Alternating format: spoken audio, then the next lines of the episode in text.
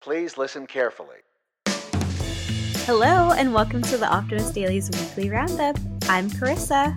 And I'm Arielle, and we're working hard to put solutions in view and optimism in movement. So, we're back, Arielle. so, listeners who have been following this podcast previously remember that Summers and Christy used to be the host, um, and Arielle and I were working in the background to produce this show every day, and we'd occasionally lend our voices to the podcast.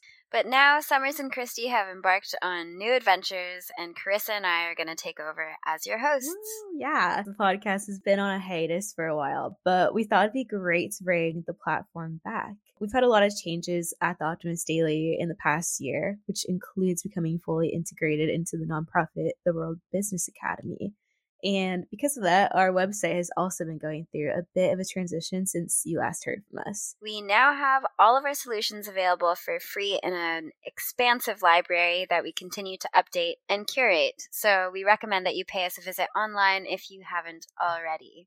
Now, for the podcast, instead of a new episode every day, we're going to just do one roundup every Friday of all the new solutions we've published over the past week, with special attention to each of our favorites. I guess it's enough housekeeping. So without further ado, let's get into it. All right. Arielle, how was your week? It's Friday. I'm excited for the weekend. I don't know about you. Yeah, I'm definitely excited. Um, earlier listeners might remember that I live in Amsterdam, so the weather is starting to turn a little bit. It's quite rainy actually, so oh. but the, the oh. forecast for the weekend is going to be a little bit more sunshine than during the week, so I'm excited for that. That's nice. How about you? I live in California, so it's still pretty warm here. um, last weekend, actually, we did have like kind of a chill, and it was nice to curl up on the couch. This weekend, I think I am mainly going to have a lazy weekend, which is exciting because over the summer, every weekend I've been pretty busy. Yeah. I had to say goodbye to my sister going back to college. So, um, it'll be an interesting weekend without her. But yeah. I think similarly, I'll also have a bit of a lazy one. Maybe like watch some nature documentaries or something. mm, what kind of nature documentary? Well, okay. This is actually a pretty good segue to the solution that I wanted to highlight this week. Yeah. My solution has to do with the cosmos and stars. Uh, so I would probably be into watching something about space. Always inspirational. Well, I guess I'll just get into my article. Yeah. Which is titled Meet Susan Murabana, the astronomer bringing the cosmos to Kenyan youth. Susan Murabana, she's a, a, Kenyan astronomer. Her mission is to bring the love of science, specifically space, to youth and especially to girls. Interesting. There's still a stereotype hanging around that science is mostly for boys Ooh. and hmm. that little boys would be more interested in anything to do with science and math. And that honestly was my experience. Yeah. I guess I was a bit of a bookworm growing up, still am. Uh, so I was more comfortable with literature, arts, the creative mm-hmm. side of things. I would say, too, for me, I was better at the arts and literature and same, but I was really interested in science. And I mean, I was still okay at math and science and stuff, but they weren't my best subjects. So for science, and especially this solution, I'm glad you're talking about it. I was really into astronomy. Mm-hmm. As a former wannabe astronomer, I'm glad that you're covering offering this solution. I guess this is kind of heartwarming for me because I feel like as a child, if someone was opening my eyes to how cool and accessible science could be, even if you're a little girl who identifies as a bookworm, yeah, there could be a place for you in the scientific world.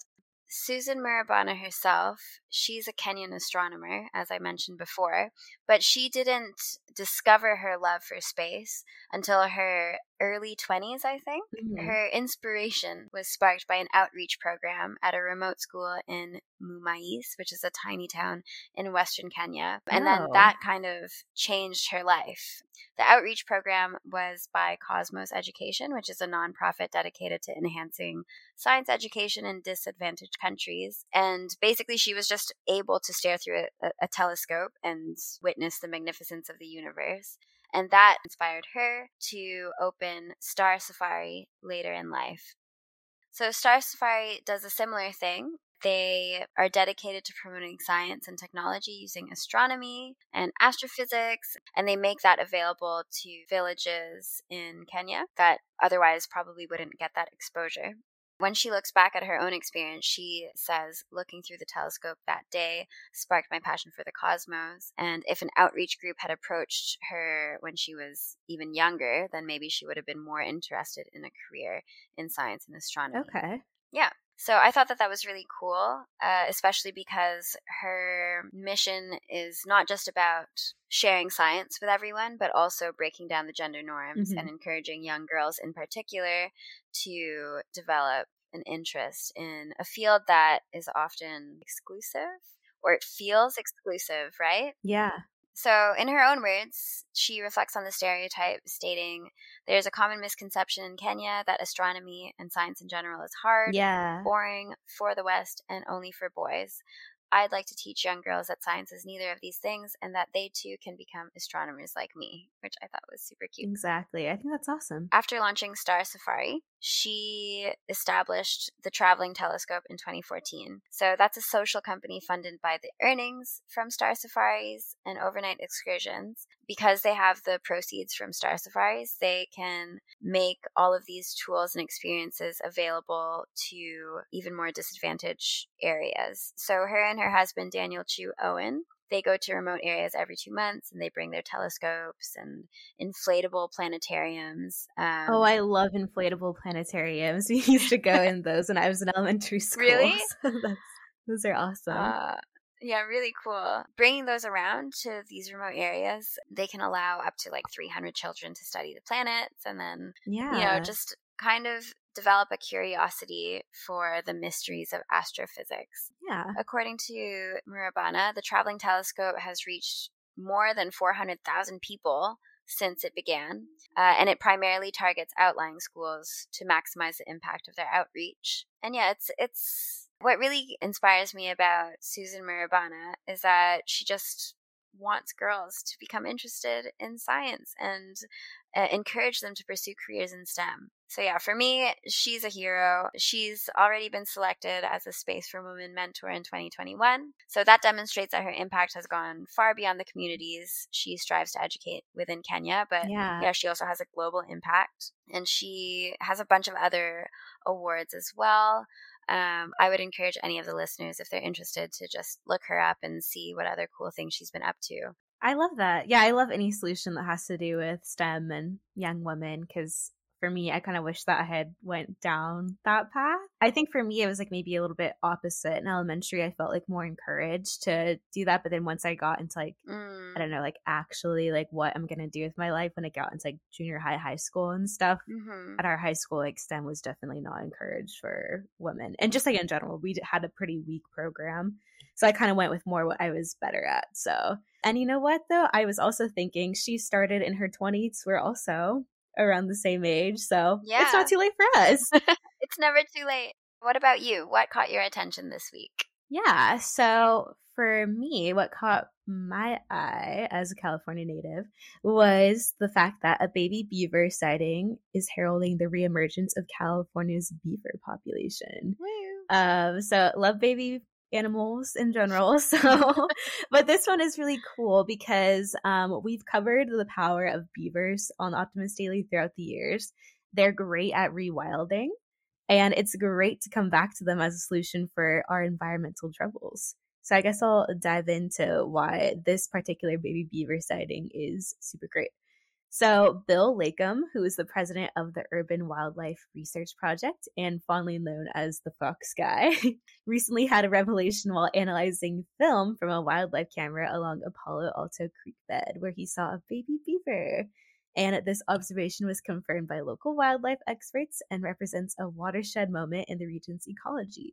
It's been a really long time since a beaver colony settled in the area of the South San Francisco Bay. Back in the day, they were almost hunted to extinction during the fur trade era. Mm. Yeah. But now we have hope because the North American beaver is now poised for a dramatic rebirth in California. And Bill Leikam's camera trap photographs provide tangible evidence that the repopulation initiative was successful. So, for many years, beavers were actually considered a nuisance species, which was prompting mitigation and removal measures. However, attitudes have altered, and these species are now recognized for the potential benefits they might provide, which includes natural water management and preventing drought and wildfires. And they're also considered a keystone species because they promote biodiversity and repair environments through ecosystem engineering. Wow, that's really cool. Yeah, I know. They're just natural workers. They also have like a unique ability to build wetlands in a variety of environments. So they operate as a free workforce that California has yet to fully harness. So, yeah, and I suppose like in terms of wildfires, the state of California needs all the help. All the help can we get. can get. Definitely. They're here to help and we've written before about how other animals too provide that natural engineering firefighting force as well and engineering yeah like goats for example i know we've covered before mm-hmm. so beavers are just another one i mean like as a canadian we really we love beavers in Canada. yeah. Are beavers the, I guess, mascot of Canada? I mean, they are on, animal? I know they're, uh, I haven't lived in Canada in a long time, but I still identify as Canadian and I'm pretty mm-hmm. sure they're mm-hmm. on the dime. Wait, maybe I'll look it up. Yeah. Oh, yeah, the five cent coin. Okay, so the beaver is on the nickel. So it is definitely an important cultural icon for Canada. Um, so I'm happy that California is starting to realize just how cool they are. Yeah, I know. I guess like I haven't really thought of beavers in California because the fact that they're basically extinct. The only thing I know is how they were gone during the fur trade. But I'm glad to hear mm-hmm. that these initiatives to bring them back are succeeding. So it's really great. Mm-hmm. Yeah, I mean, although there's no specific population estimates for California beavers on, you know, how many are here, Scientists are urging for their increased presence in the state. And also in recent years, Western states around us, such as Colorado and Utah, have been proactive in sustaining beaver populations. So we're hoping that California will follow suit. The sighting of just one little tiny baby beaver was bringing a lot of optimism for this area. Yay. And I'm in Northern California too, not specifically the Bay, so I'm they're not running around near me, but still close to home. So I love this one. well, that was a really nice roundup of solutions, or at least our favorite ones. We have some other great solutions from this week that you can find on our website. That includes getting ready for autumn, five ways to celebrate the autumnal equinox. Ooh, yeah, that's tomorrow. I can't believe summer's over, basically. I know. A little bit sad. But we can get into the spirit of fall by reading this article, so go check it out. Uh, another one is Zumba, the workout that turns fitness haters into dance floor enthusiasts.